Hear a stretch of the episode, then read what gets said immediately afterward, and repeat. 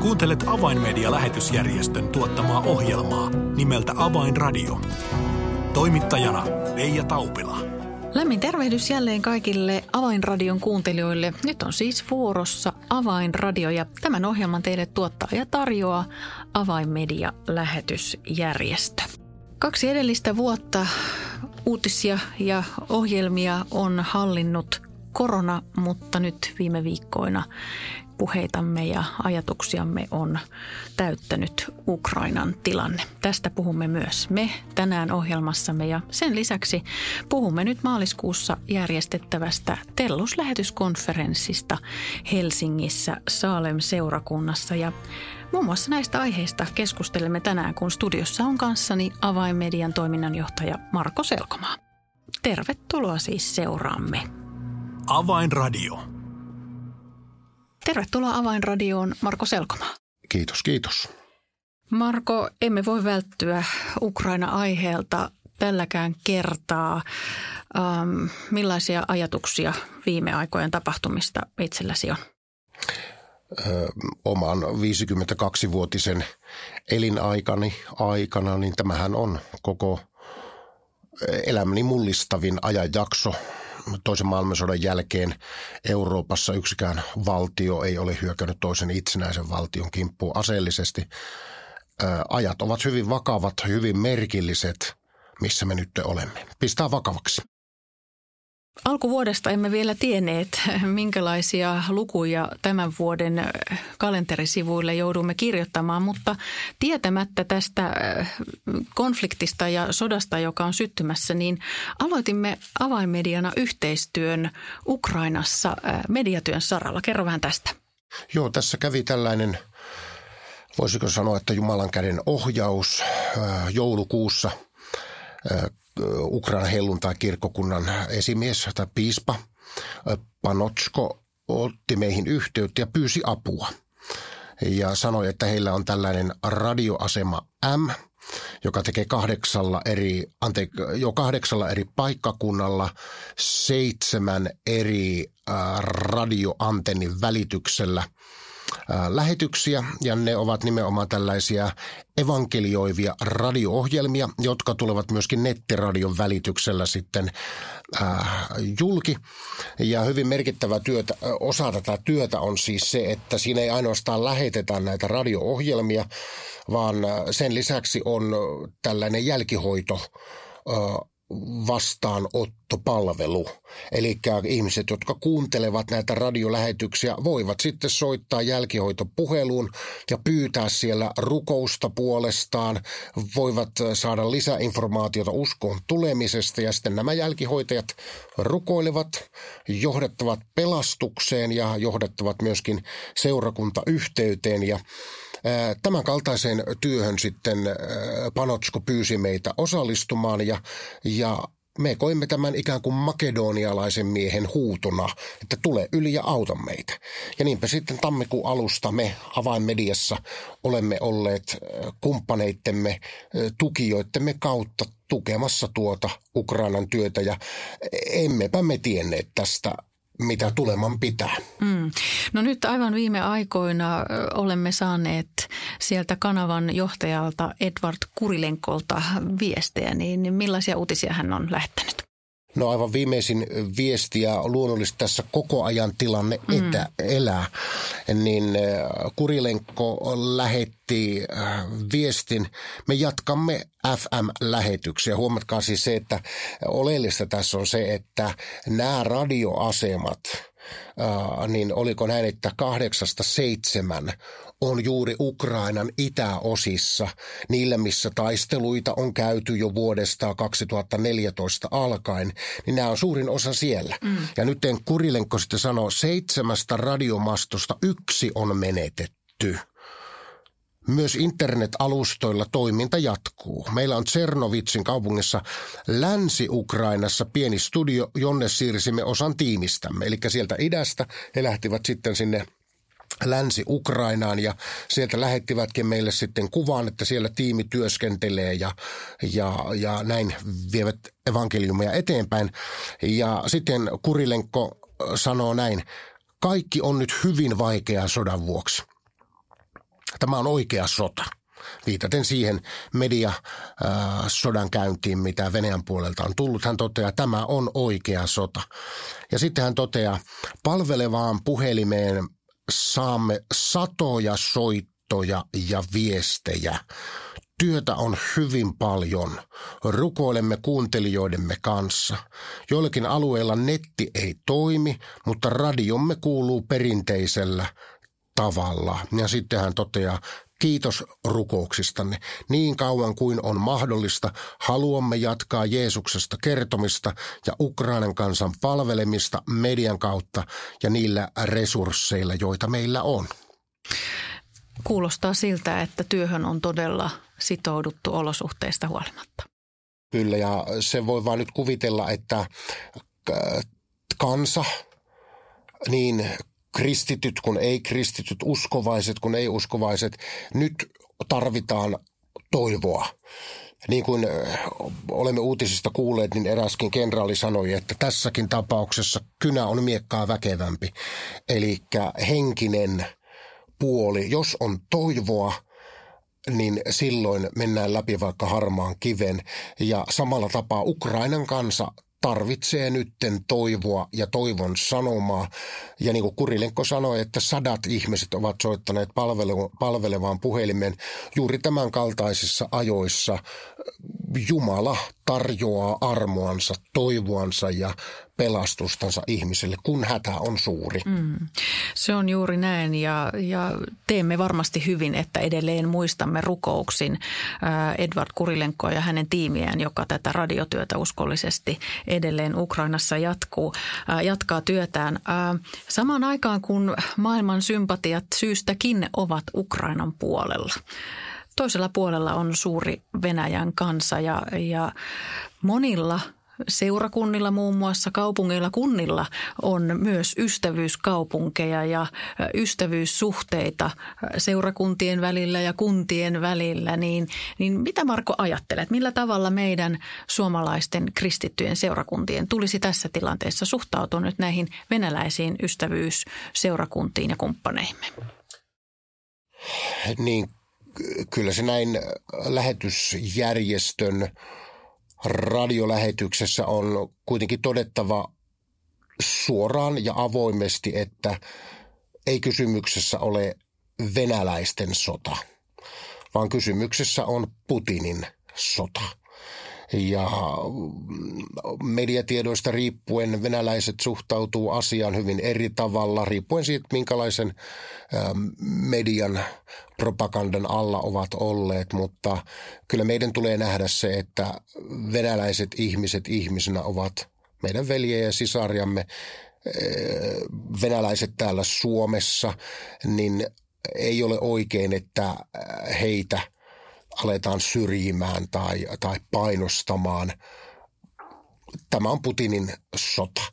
Ja sitten myöskin sillä puolella niin on hyvin tärkeää nähdä, että meidän työ kumppanimme, jonka kanssa olemme vuosia tehneet läheistä ja hyvää työtä, Venäjä heiluntaa kirkko, niin siellä on erittäin haasteelliset tilanteet kirkkokunnan piispoilla ja johtajilla, johtuen siitä, että monet näistä Venäjän helluntai-kirkon piispoista ovat itse ukrainalaistaustaisia, ovat muuttaneet Ukrainalta, Ukrainasta lähetystyöhön Venäjälle ja muun muassa Venäjän helluntai-kirkon piispa Krabovenko on, on julistanut paasto- ja rukousajan – niin, todella Edvard Krabovenko on, on tällaisen julistuksen tehnyt ja, ja he pyytävät, että, että uskovat ja kristityt rukoilisivat kolmea asiaa. Miten ne ovat?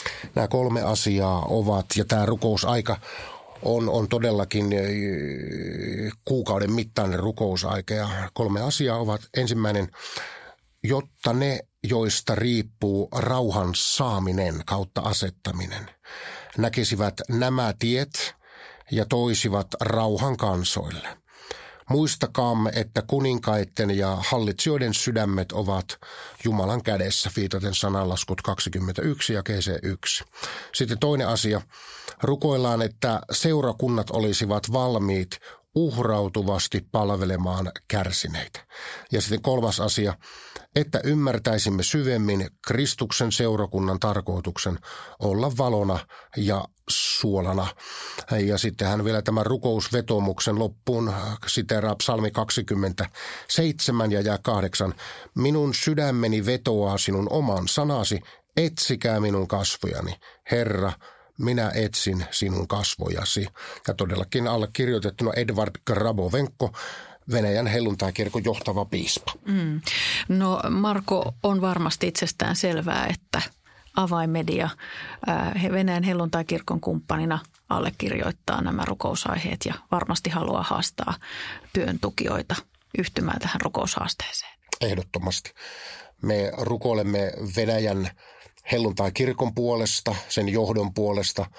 Me rukoilemme Venäjän kansan puolesta sen pelastumista. Olemmehan olleet mukana vuosikymmenet evankeliumin julistustyössä, sanan levitystyössä monipuolisesti Venäjän kohdalla. Ja me rukoilemme sitä, että Jumala antaa johtajille hyvin eh, hienosanaisesti Krabovenko tässä viisaasti käyttää ilmiötä tai ilmaisuja, niin rukoilemme sitä, että ne, joista rauhan saaminen riippuu, löytäisivät oikean tien rauhan löytymiselle. Rukoilemme, että seurakunnat uhrautuvasti palvelevat kärsi, kärsiviä ja rukoilemme sitä, että seurakunnat voivat olla valona ja suolana tällaisessa ajassa, missä sitä todellakin tarvitaan. Hmm. Jos tätä aihepiiriä ja, ja äh, aihetta vähän summataan yhteen, niin Marko, miten näet avaimedian toiminnanjohtajana äh, yhteistyön ja tulevaisuuden sekä Ukrainan helluntai kirkon että Venäjän helluntai kirkon kanssa? Öö, niin kuin sanoin, meidän välimme ovat molempiin äh, suuntiin aktiiviset ja rukoilemme molempien puolesta ja omien mahdollisuuksiemme mukaan olemme edelleenkin tukemassa monien molempien kansakuntien evankelioimista.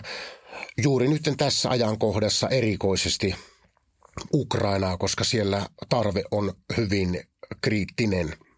Ja siellä ei ainoastaan tarvita tätä humanitaarista apua, vaan me katselemme pidemmälle, että yhtä kaikki, kun sotapila on sen jälkeen, kun sota on aina loppunut ja alkaa jälleen rakentamisen kausi, niin aina tarvitaan evankeliumia. Ennen sotaa, sodan aikana, sodan jälkeen ihminen tarvitsee pelastusta ja toivon sanomaa Jeesuksessa Kristuksessa. Se on oikeastaan meidän ydinmissiomme, että me saamme olla voittamassa ukrainalaisia Kristukselle. Yhdessä kumppanikirkkokuntamme kanssa siellä.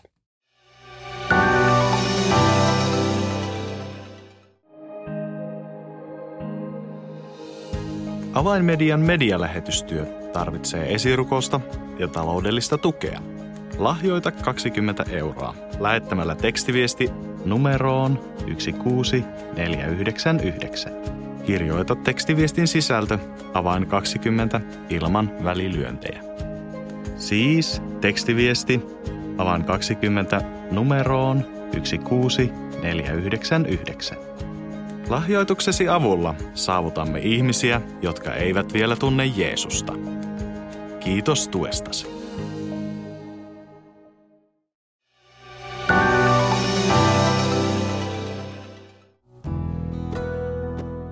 Avainradio. Signaali sydämiin. Kuuntelet Avainmedian lähetysjärjestön tuottamaa ohjelmaa nimeltä Avainradio ja tässä ohjelman alkupuolella olemme keskustelleet toiminnanjohtaja Marko Selkomaan kanssa Ukrainan sotatilasta ja myös siitä, millaisia vaikutuksia sillä on Venäjällä veljiimme ja sisariimme. Marko, kuten jo tuossa aikaisemmin mainitsit, niin avainmedian ja Venäjän helluntaikirkon yhteistyön historia, se on pitkä. Se on vuosikymmeniä pitkä ja viime vuosina olemme saaneet olla tukemassa heidän äh, hankettaan Venäjän kansat Jeesukselle, jonka tarkoituksena on tavoittaa laajan Venäjän eri syrjäseuduilla olevia pieniä kyliä ja, ja sellaisia maankolkkia, joihin evankeliumi ei välttämättä ole vielä koskaan aikaisemmin ää, yltänyt. Marko, tästä Aasinsillasta pääsemme aiheeseen, joka on Tellus-lähetyskonferenssi nyt maaliskuun loppupuolella Helsingissä, niin, niin ikään kuin kummuten tästä Venäjän helluntaikirkon hankkeesta Venäjän kansat Jeesukselle, niin mitä me voisimme tästä venäläisten hankkeesta ottaa opiksi ja jakaa edelleen nyt Tellus-lähetyskonferenssissa? Joo, tämä on erinomainen aasin silta. Tellus-konferenssin teema joka jo vuosi sitten oli käytössä, niin olemme hyväksi nähneet, että se on tämän sukupolven aikana – tämän sukupolven aikana. Ja se kertoo evankeliumin julistamisen kiireellisyydestä ja ajankohtaisuudesta.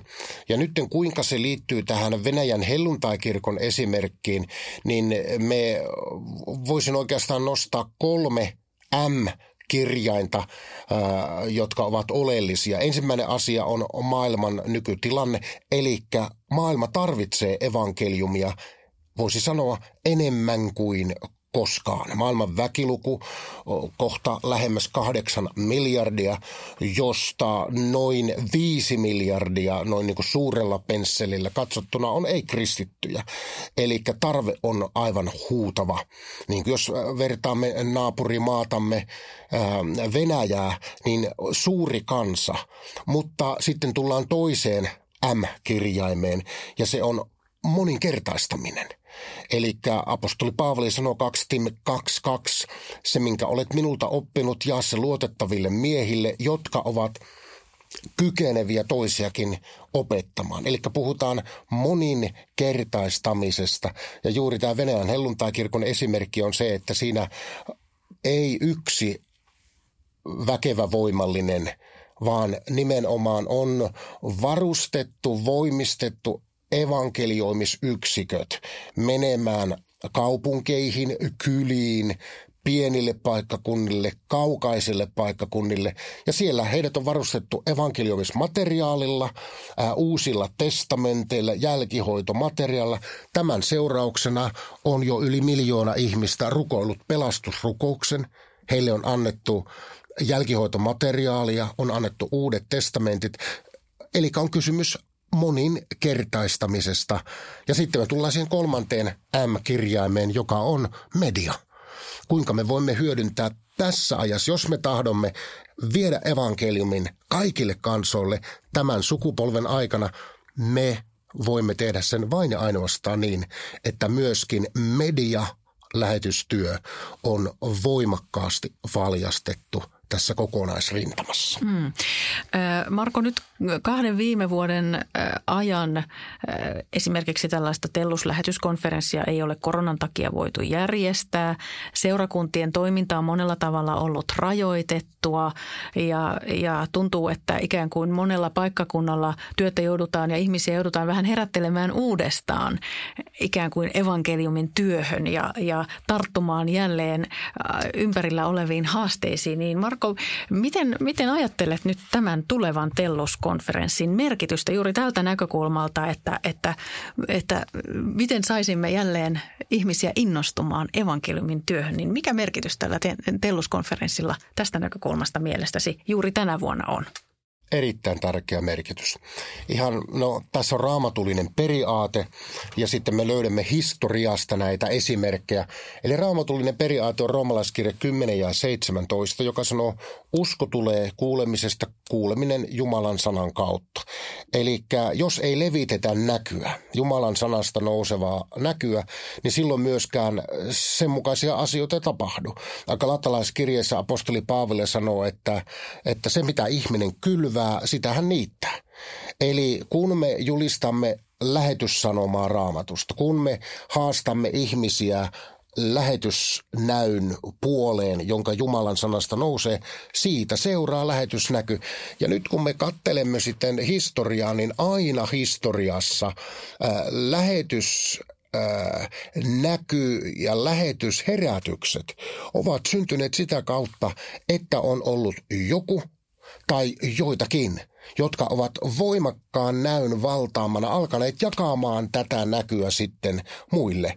Ja sitten uskon kuulemisesta, kuuleminen Kristuksen sanan kautta ja lähetysnäky on vallannut. Ja sen takia nyt mennään vaikka omaan nuoruuteeni, kun minä olin nuori, niin silloin nämä lähetyskonfat oli nimeltään aktiokoulutustapahtumia. Ja parhaimmillaan tuhat nuorta kokoontui. Ja kyllä minä muistan, että, että ne olivat vuoden kohokohta – ja siinä oli semmoinen fiilis, että jokainen itseään puolipalavana pitävä helluntai nuori A ilmoittautuu kesäpalveluaktioon, jos on vielä palavampi lähtee Intia-aktioon ja niin edespäin. Mm. Ja kyllä minäkin muistan yhdessä vaiheessa, kun olin jo hyvin vakavissani pohtimassa, että olen Tiipettiin lähdössä. Mm. Tällainenkin on, mutta se nyt ei kestänyt montaa päivää, mutta jos olisin pitempään ollut siellä aktiokoulutustapahtumissa, niin mistäpä sitä itsensä löytäisi tänään. Mm. Mutta oikeasti sillä on suuri kyllä, merkitys. Kyllä. No todella nyt itse asiassa onkin jäänyt mainitsematta nämä tarkat päivämäärät, eli tämä tapahtuma, Tellus-lähetyskonferenssi, se on 25-27. maaliskuuta, eli jos eivät nämä päivämäärät vielä olleet kalenteriisi merkityt, niin tee se nyt 25-27. maaliskuuta. Ja jotenkin huomaan tässä Marko, kun tästä aiheesta aloit puhumaan, että ihan kun ei meinannut nyt jalat tuolinen vieressä pysyä, että, että näen, että, että palat halusta kertoa eh, tätä haastetta eteenpäin seuraaville sukupolville ja heille, jotka tätä lähetysasiaa pohtivat omalla kohdallaan. Olisinko minä se, joka lähtisin? Olisinko minä se, joka voisin elämäni antaa evankeliumin työlle? Niin, niin tämä on kyllä tapahtuma sinulle. Olet lämpimästi tervetullut. Tule sinne innoittumaan avoimin mielin, avoimin sydämiin ja kuka tietää ehkä ehkä se onkin sinun asiasi lähteä sinne Tiibetiin, kun Marko ei sinne nyt sitten lopulta päätynytkään. Marko, aivan lyhyesti vielä tähän ohjelman loppuun ehdit mainita myös sen, että mitä avaimedian puolelta on, on Telluksessa sisältöä tarjottavana. No yksi Telluksen pääpuhujista on Jassir Eerik.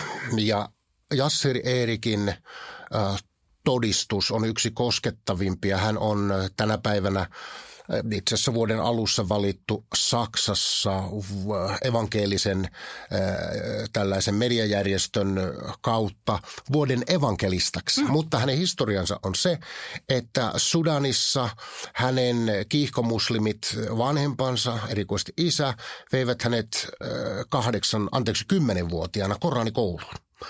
Ja siellä poika on kaksi vuotta – Pitkä tarina lyhyesti. Kahden vuoden perästä hän pääsee koranikoulusta. Mennessään oli viaton, tavallinen äh, viaton muslimipoika. Mutta siellä hän on oppinut vihaamaan juutalaisia, vihaamaan kristittyjä ja hän on tehnyt päätöksen, että hän tulee olemaan muslimitaistelija ja tulee antamaan elämänsä tämmöisen tarkoituksen puolesta, että hän vie eteenpäin muslimiuskoa ja on kihkomuslimitaistelija. No, kuinka ollakaan sitten joitakin vuosia menee eteenpäin ja Jasser Erik tulee ihmeen kautta uskoon. Jumala johdattaa hänet toiselle puolelle maailmaa, käy raamattukoulut, hän on teologian tohtori ja henkeään säästämättä, tappouhkauksista huolimatta julistaa evankeliumia kaikille roduille, kaikille heimoille, mutta erikoisesti muslimi-ihmisille. Mm. Kannattaa tulla muuten kuuntelemaan, on kaverilla sanottavaa. Täytyy myös sanoa, että Jassirin on ollut tarkoitus tulla Tellus-konferenssiin jo useampaan otteeseen, mutta koska sattuneesta syystä tapahtuma on jouduttu useamman kerran lykkäämään, niin nyt toivotaan, että kolmas kerta niin sanotusti toden sanoo. Marko, kiitos oikein paljon, että pääsit kertomaan näitä ajankohtaisia uutisia ensinnäkin Ukrainasta ja Venäjältä ja myös innostamaan kaikkia mukaan Tellus-lähetyskonferenssiin. Kiitos. Avainradio. Tilaa ilmainen avainmedialehti soittamalla numeroon 020 74 14 530 tai lähetä yhteystietosi osoitteeseen info at avainmedia.org. Tässä oli siis ohjelmamme tällä kertaa. Minun nimeni on Reija Taupila. Kuulemisiin jälleen ensi viikkoon.